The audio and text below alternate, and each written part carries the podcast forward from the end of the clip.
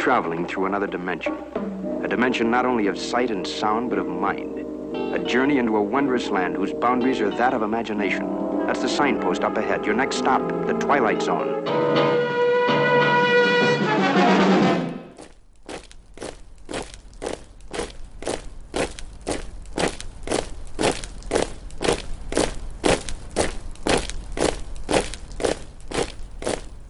In the trial by Franz Kafka, Joseph K., the chief cashier at a bank, is arrested on his 30th birthday. He's arrested by unidentified agents from an unspecified agency for an unspecified crime. 1984 by George Orwell shows us a dystopia where the residents of what was formerly known as Great Britain are dictated to by a political regime known as English socialism. The superstate of which this former Great Britain is a part is under the control of the privileged elite of the inner party, a party and government that persecutes individualism and independent thinking is thought crime. There are several other examples of this kind of story examining the relationship between the individual and the state, with the state being this all powerful, all controlling thing. I'm no scholar of these stories, but just as parts of the Twilight Zone have leaked out into the public consciousness and become part of our vocabulary, so too have many of these, especially 1984 by George Orwell. On the episode that we'll be discussing tonight, Rod Serling is clearly giving his take. The Twilight Zone is a group of stories in and of itself, but sometimes you can pluck out an episode and it will sit comfortably within a wider genre independent of the Twilight Zone. At one end of the scale, you have Night of the Meek, which could be put alongside the likes of Miracle on 34th Street or A Christmas Carol as a heartwarming Christmas tale. But at the other end of the scale, there is The Obsolete Man that sits with Kafka's The Trial or Orwell's 1984, a genre of story that shows us a future that can be summed up with a single line from Orwell's tale. If you want a picture of the future, imagine a boot stamping on a human face forever. You walk into this room at your own risk because it leads to the future. Not a future that will be, but one that might be. This is not a new world. It is simply an extension of what began in the old one. It has patterned itself after every dictator who has ever planted the ripping imprint of a boot on the pages of history since the beginning of time. It has refinements, technological advances, and a more sophisticated approach to the destruction of human freedom. But like every one of the superstates that preceded it, it has one iron rule. Logic is an enemy and truth is a menace. This is Mr. Romney Wordsworth in his last 48 hours on Earth. He's a citizen of the state, but will soon have to be eliminated because he is built out of flesh and because he has a mind. Mr. Romney Wordsworth, who will draw his last breaths in the Twilight Zone. First broadcast on the 2nd of June 1961. Written by Rod Serling and directed by Elliot Silverstein. For the second episode on the run, we have a new Twilight Zone director who also stuck around for a few episodes. Enter Elliot Silverstein. After The Obsolete Man, he would go on to direct The Passers By, The Trade Ins, and Spur of the Moment. Not a particularly prolific director, he did a few episodes of the shows of the time, like Dr. Kildare and The Naked City, and he would go on to some movie success with the Jane Fonda movie Cat Ballou and the Richard Harris movie A Man Called Horse and in his final directing credits, he returns to television with four episodes of the 90s TV show Tales from the Crypt. Now, we will return to his thoughts on this episode in particular later on, but in Stewart Stanyard's book, Dimensions Behind the Twilight Zone, Stanyard asks him what made Twilight Zone different from other shows of the time. And he replies, the fact that two people who were supremely competent guided the material to the point where it went to the stage. And that was Rod Serling or one of his compatriots, and Buck Houghton. Buck Houghton was a producer in the preferred sense of the word. That is, he knew what he knew, and he assumed that you knew what he knew, and he didn't get his fingers into at least my pot. Buck was a first class producer, and I think that made so much of a difference. Directors could direct and not have to write or rewrite or reconceive or argue or beg or plead or do any of the things that directors had to do to get some kind of realization of the vision of the material. So, in our opening narration from Rod Serling, he has a very sober, almost warning tone to his voice, and while he often said that appearing on screen wasn't his favourite thing to do, and given the choice, he wouldn't have done it in the first place, he has a real ability to very slightly and subtly shift his delivery to fit the tone of the episode. It's quite obvious in a comedic episode because, you know, he'll crack a smile or deliver some dry wit but what he does here is that bit more subtle, almost like he is delivering us a warning. But I really like this opening narration, concisely written. He tells us that this is not a new world, it's an extension of what began in the old one. So it is a cautionary tale. Then he goes on to say that, like every one of the super states that preceded it, it has one iron rule logic is an enemy, and truth is a menace. So during and after the narration, we have quite a powerful opening, I think. Burgess Meredith's character, Romney Wordsworth, enters this impossibly tall room with doors that stretch up out of view, and in front of them is a long table at which a man sits, and behind that a ridiculously tall podium on which the Chancellor stands. Then we have all these people stood to the side. Fritz Weaver stood on that podium, and the drums in the background as Romney Wordsworth walks in. And this is Burgess Meredith, you know, that sweet man we all love, walking in hesitantly. You know, what could he have done to deserve this? And Rod Serling doesn't give us any comfort. He tells us that he's going to die within 48 hours. There's no maybe about it. We're not spending 24 minutes of this episode watching him escape. There is no escape. How can you escape? Because the state is everything. He is going to die. But before we continue with Romney Wordsworth's journey, let's take a step back and see where this all came from. As we've come to learn, Rod Serling was a master at taking old, unused ideas, or maybe ideas that had not been used, to their best potential and creating something new out of them. Now, in this case, the obsolete man came from two separate scripts. In the early 50s, when he was writing for radio, Rod Serling proposed an anthology series called It Happens to You.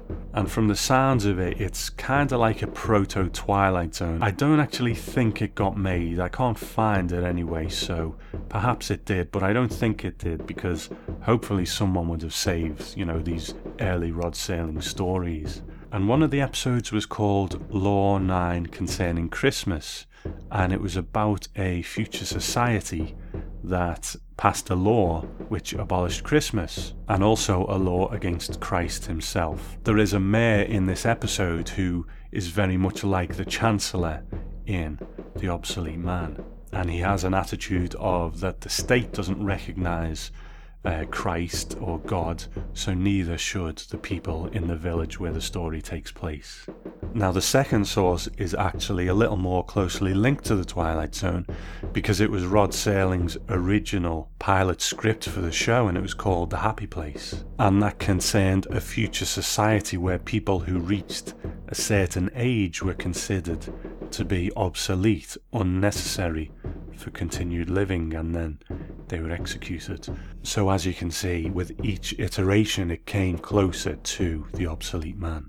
Now, the obsolete man itself is essentially three long scenes. The first is here in this room, the second is in Romney Wordsworth's room, and the third back to this room again. So they are very long, dialogue heavy scenes. That's pretty much all it is.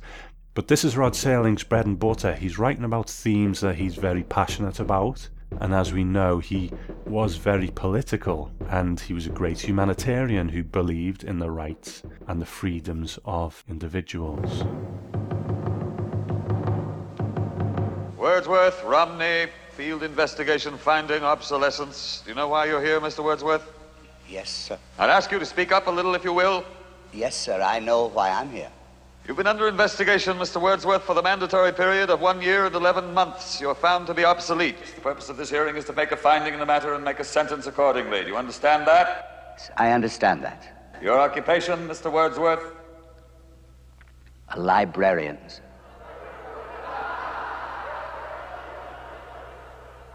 A what? A librarian, sir.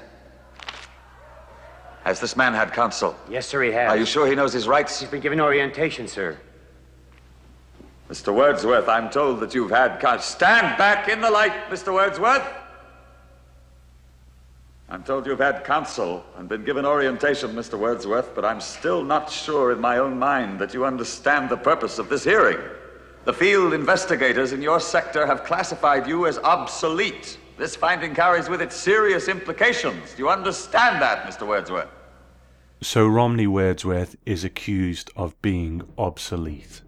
The Chancellor explains it to a degree. He says that he's a librarian, but because there are no books, there's no need for librarians.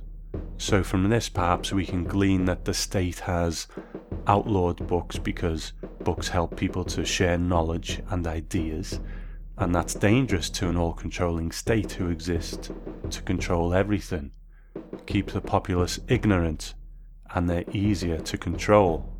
So we never see what goes on beyond these couple of rooms that are in the episode, but you can imagine that this state will probably control information that goes out to the people. You know, they will write all the news stories. If the news doesn't fit with what they want the people to consume, then they will create fake news, that kind of thing. It's all very Orwellian in that respect, but also a recurring trope for this type of story is a vagueness about who the state are, who is truly in charge, and what is their overall purpose. The state is often quite faceless. And I mentioned earlier in that Kafka story, the trial, that the man is arrested by unidentified agents from an unspecified agency for an unspecified crime. In The Obsolete Man, the crime is obsolescence. Essentially, Romney's role has become redundant, and for this, he is the criminal. But Romney didn't change, it's the state that changed the boundaries. He's not a criminal, he's a threat.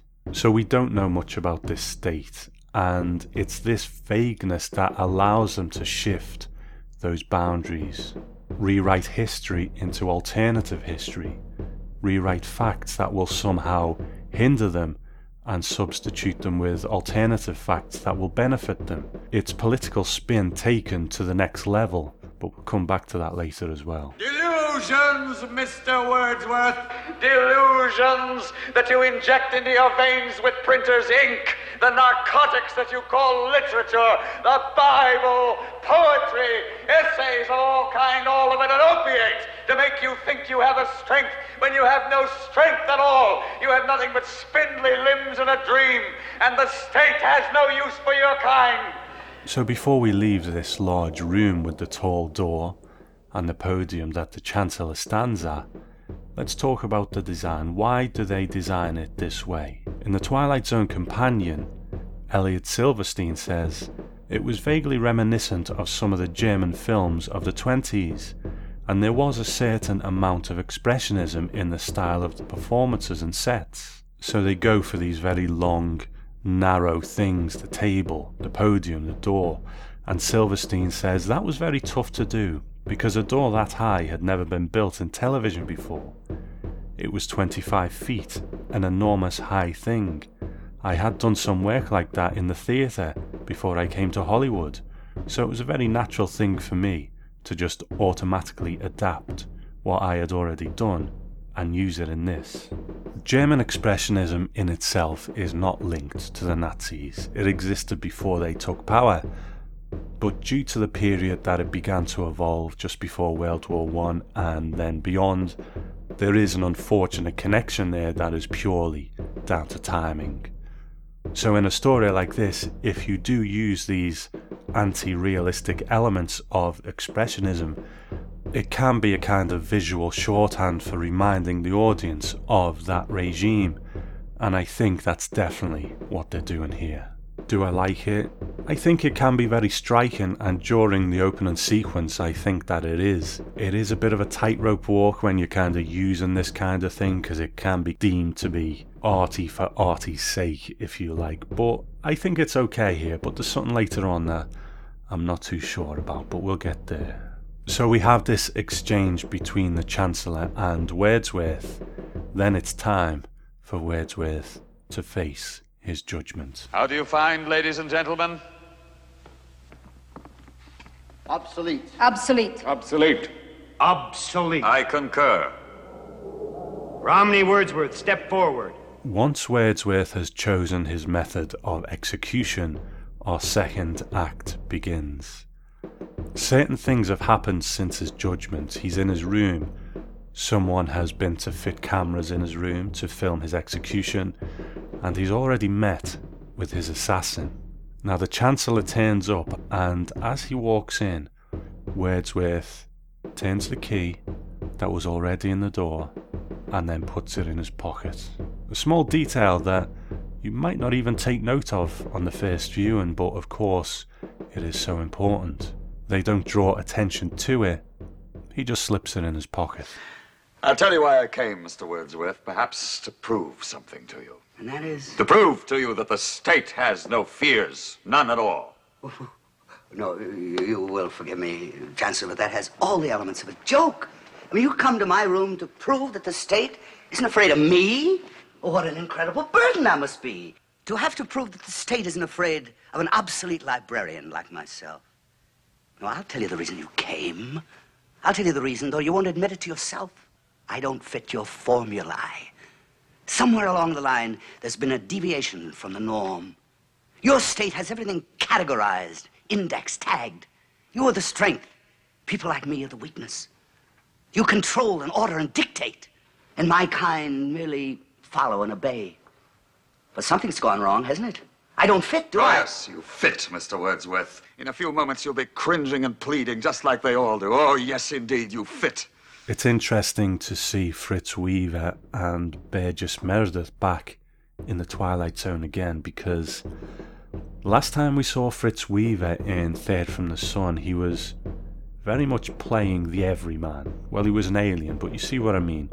Now, Burgess Meredith in Time Enough at Last and Mr. Dingle the Strong was playing not so much bigger characters, but characters that I suppose were more performed, a bit more exaggerated, less naturalistic, and he's playing up elements of those character personalities. But this time round, they've switched places. It's Wordsworth who is more the everyman, and the Chancellor talks with this very inflated, self important tone. So, this is Twilight Zone number three for Burgess Meredith. We've spoken before about he is Twilight Zone royalty. His credits are numerous, but it almost wasn't him who took this role of Romney Wordsworth. It was originally cast as an actor called Joseph Schildkraut, and he was a Jewish man. But apparently, it was the opinion of the director and Buck Houghton that it required an Anglo Saxon man totally divorced from any suggestion of nationality. So Serling explained to Schildkraut it would be too much on the button to cast even an actor of your stature in a role that was such a fist in the eye, so to speak. They were much more interested in casting away from the mould rather than towards it. So, along with Burgess Meredith, we have Fritz Weaver as the Chancellor, And we only lost Fritz Weaver last year at the age of 90, but he left us much loved with a long body of work, not least two very highly regarded Twilight Zones.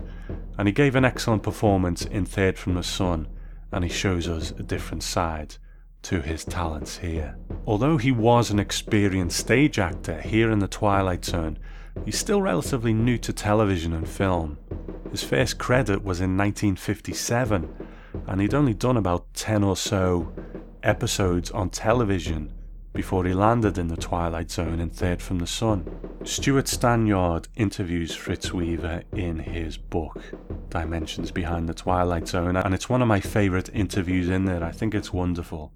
Of course, I won't read it all out, but it's tempting to because it's all such solid gold. Stanyard asks him, while filming The Obsolete Man, did you stop and think about how intense that story was? And Weaver replies, Oh boy, did I ever. It was like fascism in the highest degree, and we knew it. Of course, we had a wonderful director, Elliot Silverstein, and he was a madman, but with crazy good ideas, and it was he who talked the MGM brass into turning the whole studio into that vast room. You know, broke down all the sections and segments. It was like an airplane hangar and he had these big ideas. It was sort of like El Greco paintings with towers that went straight up into the darkness there. And there was the leader, and a long table down which he dragged the obsolete ones. It was terrific. Rod was having the time of his life. That was my impression of him. He felt like, well, I don't have to do all these important plays now. I can just relax and have fun with this. And he did. He ran with it. It's funny, but I said we didn't know it was the golden age but we knew it was something unique. We knew this was unlike most series that you went out there for. And later I realised to my regret that most of the stuff is just cookie cut stuff, you know? No real imagination at work. Now, we have discussed McCarthyism in the past. I believe it was in the episode looking at the monsters are due on Maple Street. Fritz Weaver based his voice on the Army McCarthy hearings as he was delivering those lines. Uh, may, may, I say that uh, Mr. Welch talks about this being cruel and reckless. He was just baiting, he has been baiting Mr. Cohn here for hours, requesting that Mr. Cohn, before sundown, get out of any department of the government anyone who is serving the communist cause. Now, I just give this man's record, and I want to say, Mr. Welch, that it has been labeled long before he became a member, as early as 1944. Senator, may we not finish. drop this? Let we know finish. he belongs to the Lawyers Guild. and Mr. Cohn nods his head at me. I did you, I think, no personal injury, Mr. Cohn. No, sir. I meant to do you no personal injury. No? And if I did, I beg your pardon. Let us not assassinate this lad further, Senator. Well, let's, let's, You've done enough. Have right. you no sense of decency, sir? At long last, have you left no sense of decency? I know this hurts you, Mr. Welch. I'll but say uh, may, it hurts. May I say, Mr. Chairman, Mr. as a point of personal privilege, Mr. I'd like to finish this. Senator, I think it hurts you too, I'd, sir. I'd like to finish this. So Fritz Weaver does actually return to the Twilight Zone in future incarnations. I really like seeing these two together, verbally sparring in the scene. You know, Weaver is bordering on being too big at times, but I think the role does call for that a certain level of archness, a certain level of performance. Now, this regime in The Obsolete Man, of course, isn't concerned with looking like they care, but they still do try to appear civilized they hide their witch hunt of people, like Wordsworth, under the guise of law. Let's put the blame on those people that we no longer want around. Then we'll change the law so it appears that their execution is because of their own wrongdoing by creating this crime of being obsolete. Now, there is a saying that those who don't learn from the past are doomed to repeat it. You never learn, do you? History teaches you nothing. On the contrary, history teaches us a great deal.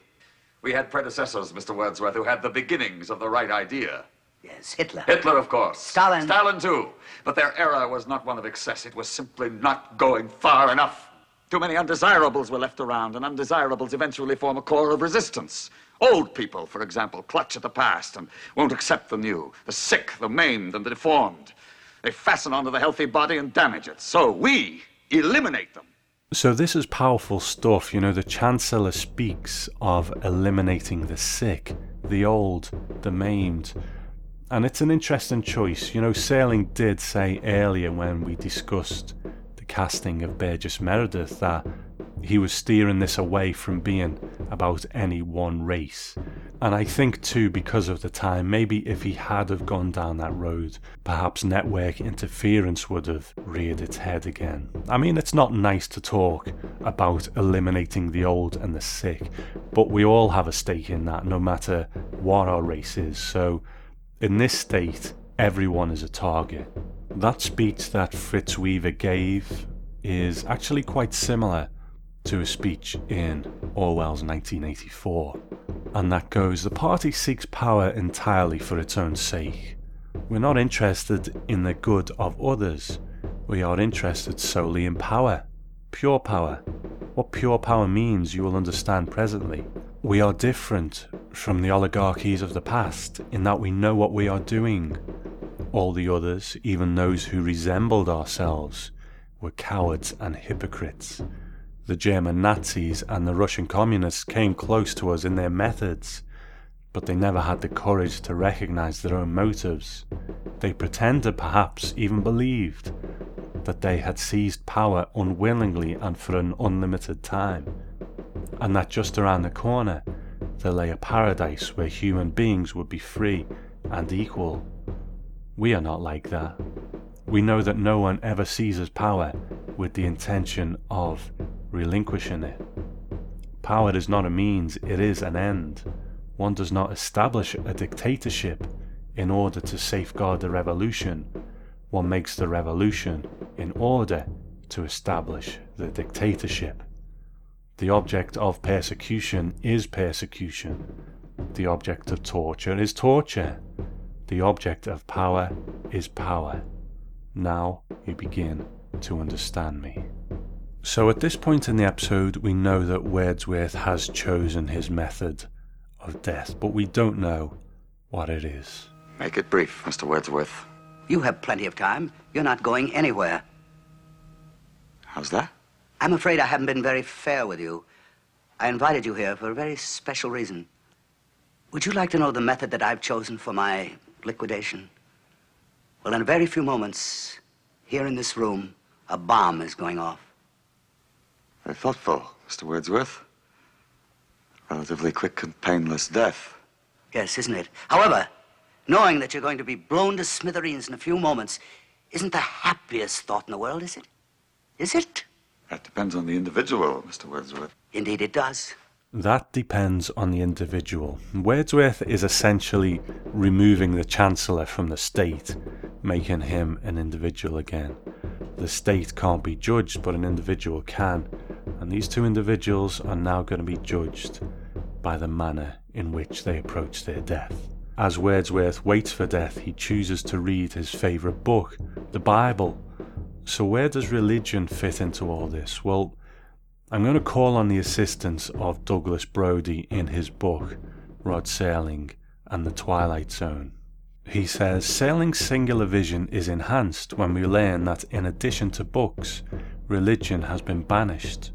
Wordsworth and the Chancellor heatedly debate the value of reading, but their voices never rise to a fever pitch until spirituality is brought up. The Chancellor paraphrases Karl Marx All religious faith is but the opiate of the masses. Of all Wordsworth books, the Bible remains his favourite. This is hardly the position we expect from a hero created by a party line liberal. Then again, Serling reaches far beyond conventional politics. Progressive on social issues, he expresses an abiding belief that we must continue to believe in something larger and greater out there beyond the realistic boundaries of time and space. Were he alive today, Serling would despise the religious right with its implied condemnation of liberals as godless. On the other hand, he would be a founding father of the emergent religious left, which insists that true liberalism can only derive from a faith based value system. There is no God. The Lord looked down from heaven upon the children of men to see if there were any that did understand and seek God. Out of the depths have I called unto thee, O Lord. Lord, hear my voice. And let thine ears be attentive to the voice of my supplications. Please, please, If let me out in the name of God. Let me out. Let me out. Let me out. Let me out. Yes, Chancellor, in the name of God, I will let you out. So that's the trigger that Wordsworth needed to let the Chancellor out. His point is proven, the individual has triumphed over the state, and Wordsworth meets his fate with dignity. And I do like Burgess Meredith in that moment. Although he's done this thing, this defiant act, he still waits, and while he is dignified, he is still understandably apprehensive before the explosion takes him. It would be nice to think that Wordsworth's actions counted for something, planted some seeds within the populace, but as the state is wont to do, it's probably more likely that this will be erased out of history somehow. He who controls the past controls the future. He who controls the present controls the past. So the Chancellor returns to the hall where he judged Wordsworth, and now he himself is judged to be obsolete. And then this happens. Please, please, I'm not obsolete. I, I, I have a function. I have a purpose. Please, I, please, I, want to serve the state. Please, please, no. I'm, I'm not obsolete. No, no, I'm, I'm, please, please, I'm not, I'm not obsolete. No. I want to serve the state.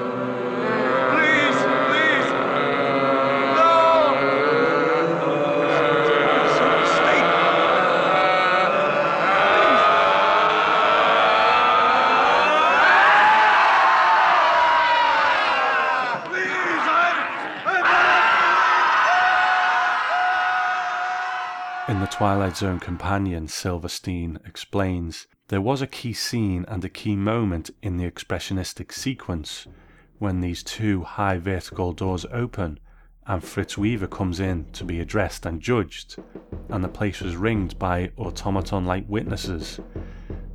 Now, it was reminiscent, of course, both in structure and in my view of it, of Franz Kafka's The Trial, vaguely reminiscent, not in the story, but in the feeling. Some time before this, I had a nightmare that involved sound, a group of people standing and looking at someone and making this deep throated sound. And it would grow stronger in intensity and move very slowly up the chromatic scale as it grew in intensity.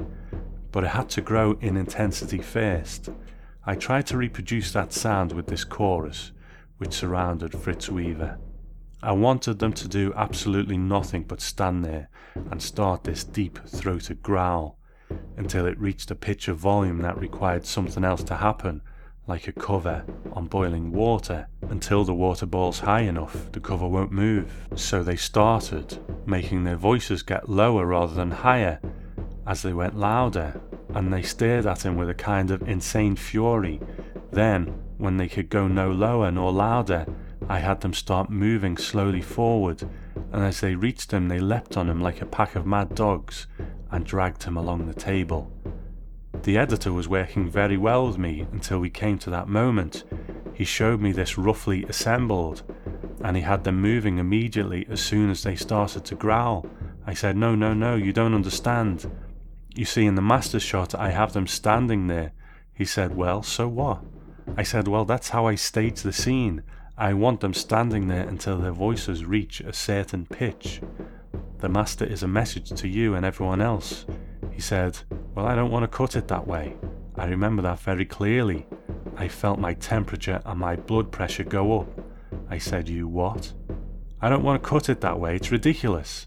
I said, It's only ridiculous because you haven't done it before. I want it this way. And he said, I won't do it. I went to Buck Houghton, who resolved it with a compromise. However, it was a compromise. I never did what I wanted to do, which was to have everybody in the audience saying, Why aren't they moving? Why are they just doing this strange thing? And I wanted the sound of the voices on chorus to rise up until the hackles rose on the back of your neck. So the compromise was, I suppose, the best of what Buck Houghton could achieve in trying to be fair to an editor with whom he had to work again and a director who was being very adamant. I didn't forget that, and I felt that therein lay a reason why so many shows that I'd seen on television had seemed stamped out. There was no individual style. So, quite the controversy on set, but what do I think of this scene?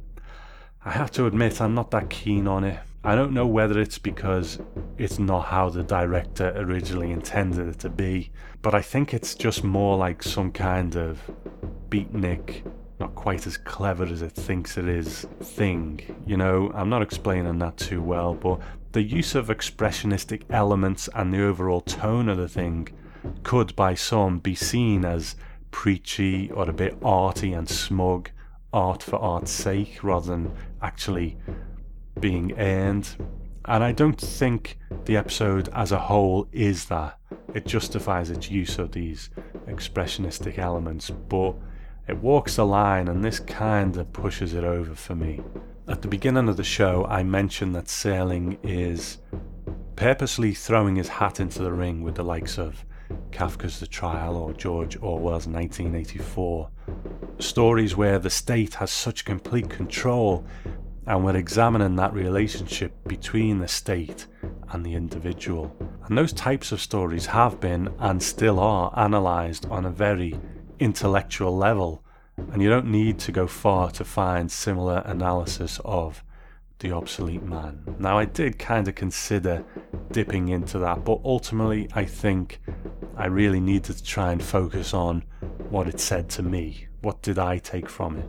I don't have that academic knowledge of those texts to really draw from, although I have read 1984. But they do cast a long shadow, so even someone like me can still see their influence. But I don't think I'm working on the same level as a lot of the usual commentators on stories like this. It's just not my ballpark. Rod Serling was ahead of his time, and what he was doing in the Twilight Zone was ahead of its time, which is why so much of it still stands up today. Now, I don't actually say that too often in the show because it would become very repetitive, probably as repetitive as me talking about the hard-working actors of the day. But I think it's a given, and whatever I will do, I hope that that runs through it.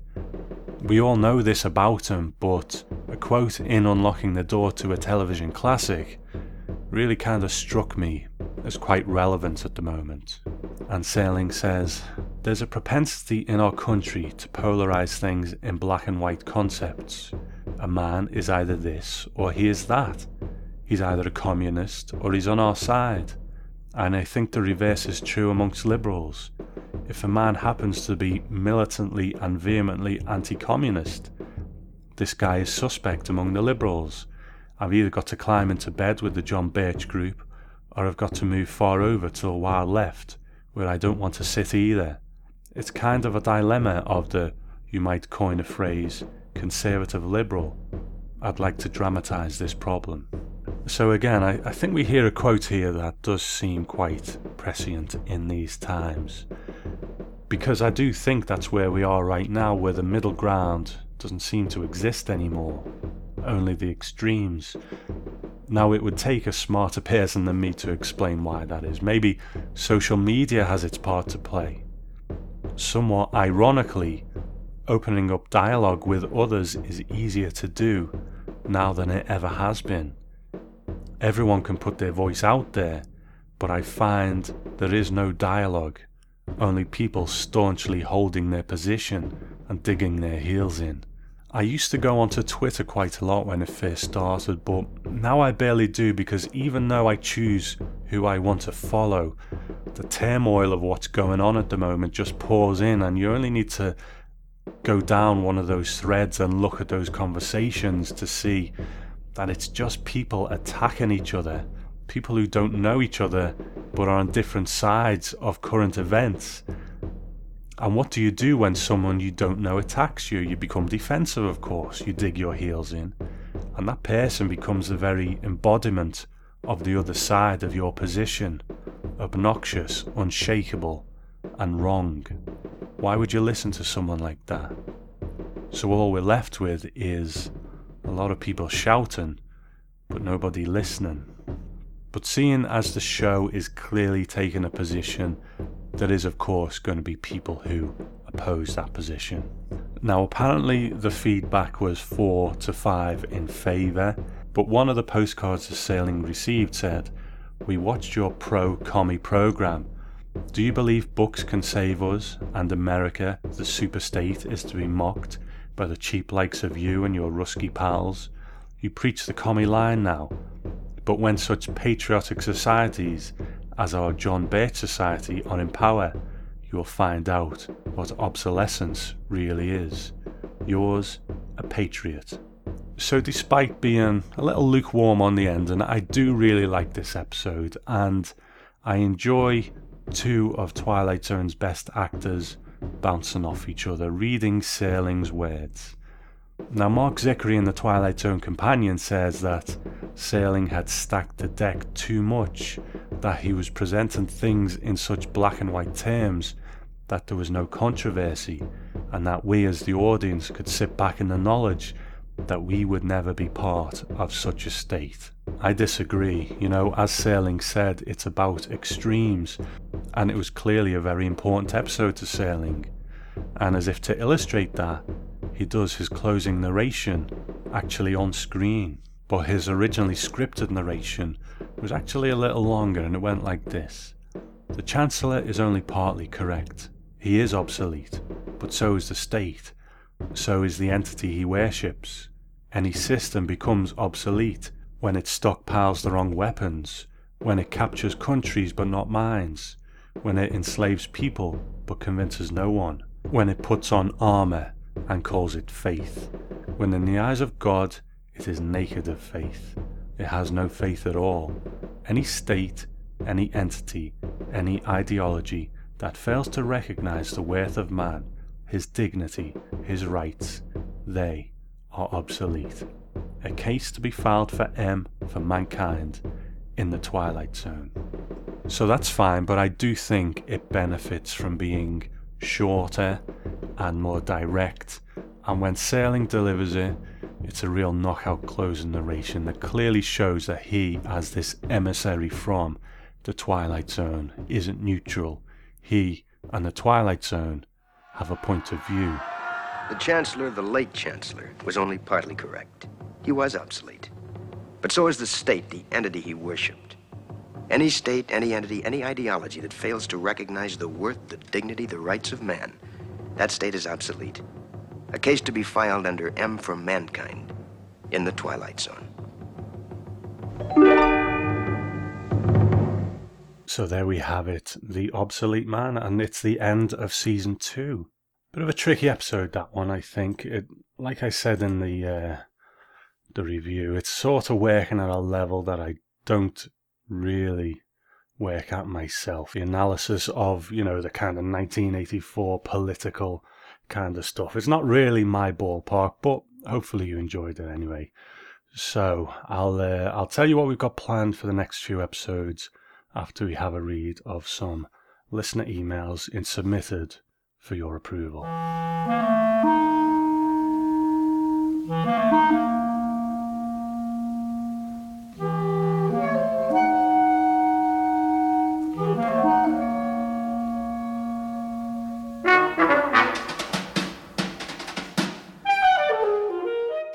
I've had an email from Chad and he says, Great job as usual with the TZ podcast. I am almost caught up with the episodes. Your show makes them all the more fascinating. A quick thought on Mr. Dingle the Strong. Overall, I agree it's a bit of a turkey. However, you pointed out that this episode didn't take itself too seriously. It was simply for entertainment.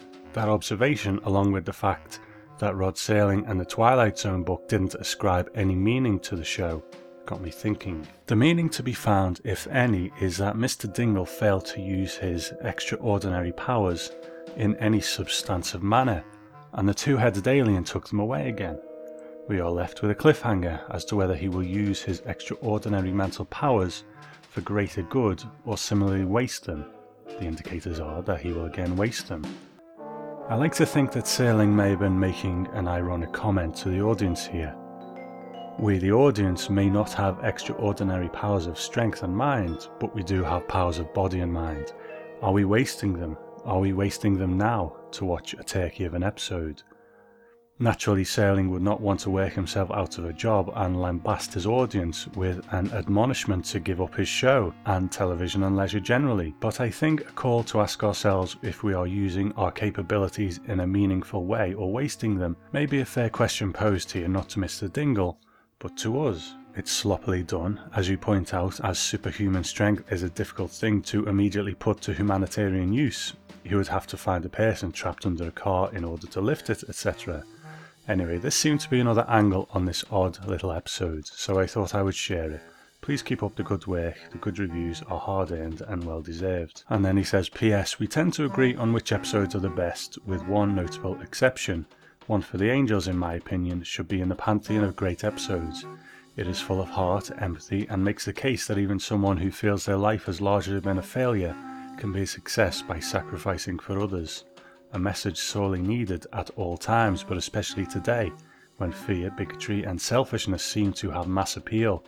In the time of making America hate again, this is an episode that is something important to say. Best wishes, Chad. Thank you, Chad. And you, you say about, you know, that meaning you ascribe to Mr. Dingle the Strong. I think that's a very good point, actually. You know, are we using our own gifts, whether they be extraordinary or just ordinary, or our abilities to, you know, their best use. And I think in all art, that is what the, the artist kind of means for it to be and what the, the viewer of it takes from it. And, that, you know, in their own way, they're both equally as valid. So good, good points there, Chad, and thanks for writing in. I've had an email from John and he says, Hi Tom, my name is John and I recently discovered your podcast. I'm a freelance artist in my spare time. When I come home from work, I will fix myself a drink Sit back and listen to various podcasts while creating art late into the night. I find your podcast particularly inspiring. Your presentation is impeccable. There is a lot of warmth and personality in your voice, and the exhaustive research you put into each and every episode is greatly appreciated. Thank you, John. My first exposure to the Twilight Zone came when I was young and hooked on watching late night television. Local channels would air the Twilight Zone before showing old Hammer horror films and the like. There seemed to be something strangely taboo about staying up past my bedtime, with eyes glued to whatever wonders the tube had in store for me. Listening to your show, I am filled with the same sense of wonder that I had as a child. You have also inspired me to rewatch TZ episodes that I didn't care for. For example, the installment for Mind Over Matter was sandwiched between two favourite episodes of mine. Yet Mind Over Matter was the show that I was curious about seeing again. While it has its flaws, Berman's performance is enjoyable. I also found strong similarities with this and the Doctor Who episode End of Time, where the Doctor's nemesis, the Master, recreates the population of Earth in his own image. This can't be a coincidence. Good spot.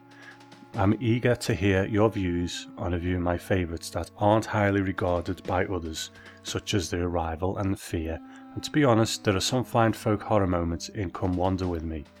Thank you for the entertainment, John. Thanks very much for the kind words, John. And you know, you, you make a, a very good point there. For me, sometimes it is more enjoyable to dig into those episodes that maybe aren't the top of the list for most people. You know, what hasn't been said about time enough at last or walking distance, that kind of thing. So it's somehow liberating, I find, to go to the episodes that maybe aren't the ones that people always talk about. I suppose after 50 years, every episode has had its fair share of analysis, but I think we're on the same page with that one. So thanks for writing in, John. Okay, the last email I've had a message from Mike, and he says, Tom, I was nine when the original series began airing in 1959, and I still get the chills remembering some of the episodes. Your podcast doesn't scare me as much, a bit older now but your voice and pacing can often transport me back in time to when I remember watching some of the episodes, and the commentary you provide is outstanding. One thing I did want to mention is that sometimes when you wonder about whether or not an episode was good or not, don't forget the time. I watched Sputnik fly overhead, used to crawl under my school desk to duck and cover when the air raid siren went off every Tuesday, wondered what spaceflight would be like when all we had to draw on was science fiction, worried about the Russian communists sending over ICBMs to destroy our cities and make Catholics martyrs, thanks to the nuns at school. Could walk around the corner to a neighbourhood A-bomb shelter retailer, seriously, and will never forget that the way to stop an alien from destroying Earth was to shout Klaatu Barada, Nikto. The Day the Earth Stood Still was rerun in the afternoon kids' TV with all the other insanely scary sci fi flicks of the time when I was growing up. It was a scary time to be a kid or an adult, so the TZ may seem dated by today's standards, but it really stood out and seemed very timely and of the moment to those of us who were there to see it firsthand and in context. You're doing a phenomenal job, and I wanted to thank you. And then he, he goes on in a second message Tom, I forgot to finish my thoughts the other day when I wrote to you about context, taking into consideration the time when the TZ was originally broadcast in 1959. As regards to whether or not TZ or Serling were good at comedy, I think when you consider all the popular variety shows a la Garry Moore Show, with their hokey skits and old vaudeville stage nightclub comic guests, the bar was pretty low, mind you. We all thought it was hysterical and entertaining, so when TZ did their comedy, it was engaging and entertaining too. In fact, the twists in the TZ episodes, some really edgy, made it unique. Even the episodes with broad silly humour, The Bard, were at least as good as what was on TV at the time. And as regards the set, staging and acting, when you consider how new young TV was at the time, the TZ, even at its worst, was considered better than most of what was available. Anyway, I am belabouring the point. The context was and is critical, and I respect the fact that often when you are critical, you acknowledge that, and no one even at the time considered every TZ episode iconic or breathtaking or totally unique, but for the most part, it was considered a cut above. Thanks again for the best TZ podcast out there. Please keep it going as long as possible by finding new ways of discussing the TZ, Mike. Well, thank you, Mike. You know, it's fascinating to hear from someone who did catch it on its first run and who can sort of speak about those memories and that context that you spoke of. I can't remember which episode it was. It might have been the season one wrap up show that Luke did that I was a guest on because he'd uh, taken over hosting duties at that time, where I said something along the lines of, I wonder, you know, we don't find these episodes very funny, but maybe that was just comedy at the time because for me, I think my watershed comedy moment was Monty Python. I wasn't old enough to have watched it when that first came out, but I did catch it in reruns. And when I look back at the history of comedy, that seems to be where my comedy begins. You know, Monty Python and onwards. Things before that, and I'm not saying exclusively. There, might be something out there, but things before that tended to work a bit less for me. So it's good to hear from someone who saw them at the time and can say, um, you know, it's not that Serling couldn't do comedy. It's that Serling was doing the comedy of that time, and you know, like you said, that is very valid and uh, definitely worth remembering. But I think we are so far past that time now that I come to the Twilight Zone very much with an, an attitude of this show is timeless. You know, it's very rare that I, I speak about things that have dated badly because I honestly believe that the 80s show is more dated than the 50s, 60s show because the 50s, 60s show has a very timeless quality about it that was rarely broken. You know, only very occasionally does something come up where I think that dates the show. So while you're right, you know, context is important, I think I come to the Twilight Zone with a view that Serling was ahead of its time, and the Twilight Zone was ahead of its time, not only ahead of its, its time, but timeless. So there are going to be times when I am looking at it through a 2017 lens, and the comedy episodes do seem to be the ones that, that stand out most as not having aged well. And that's unfortunate, but, you know, while it's not particularly a mission statement to say I'm examining whether it still holds up, I, I think in celebrating the Twilight Zone, I come to it with a, a sort of predisposed notion that it does hold up and it is timeless and it is great. So if something like the comedy doesn't work for me, I don't tend to just put myself back in that time and say, well, it doesn't work for me now, but I'm sure it was great in, in 1960. You know, it's it's not what I do. I, I, I am viewing it now through a, a 2017 lens, but it is good to get that reminder from you that that when it did come out, you know, it was a cut above, and those things that maybe don't work as well for us now were still of sufficient or good quality at that time. So it's good to remember, but I don't think it's going to be something that particularly figures in how I review it today. Because if I'm going to give Serling credit for being ahead of his time, then I also need to say that other things don't work because they don't transcend the time that they're made in as well. But thanks for writing in, Mike. I really appreciate it. And like I said, it's really interesting to hear from someone who caught it the first time round.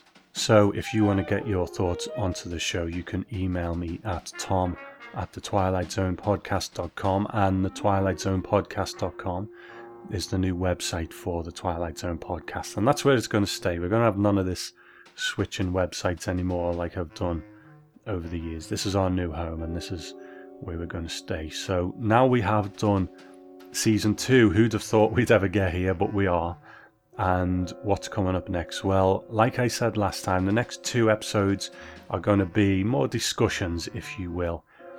The next one is a combination of four listeners who I spoke to and uh, asked them a few questions about season two, and it's nice to get varied opinions. I've always said that although I review these shows, I don't come to this saying my opinion is the only opinion or the best opinion. It's all of our show, so I like to hear what other people think, and that's uh, that's what we're going to do. The next show is going to be a bit of a montage of those four people that I spoke to. And the show after that is going to be me and former Twilight Zone podcast host Luke sort of having that same discussion between ourselves. So I know that's two episodes sort of rounding off season two, but what it does, I could have put it in one bumper episode, but what it does, it buys me a bit of time to work on the two after that because episode 99 is going to be a special episode that I'm quite excited about called The Forgotten Twilight Zone.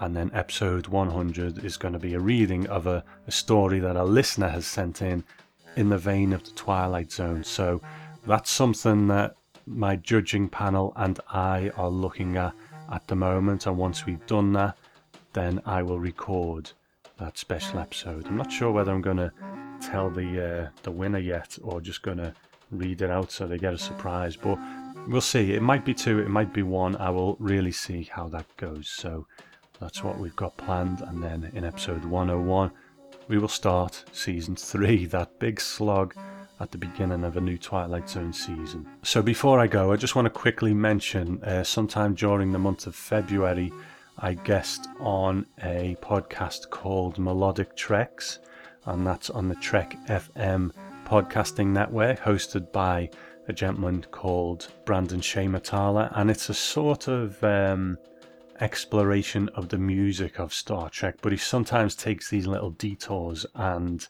we talk about Jerry Goldsmith and he was, you know, figured large in Star Trek, but he also did a lot of music for the Twilight Zone. So we talk about some of his Twilight Zone contributions, but he goes easy on me because I'm not a music critic and it's it's more of a mix of the music and the episodes themselves. So that's Melodic Treks over on the Trek FM podcast network.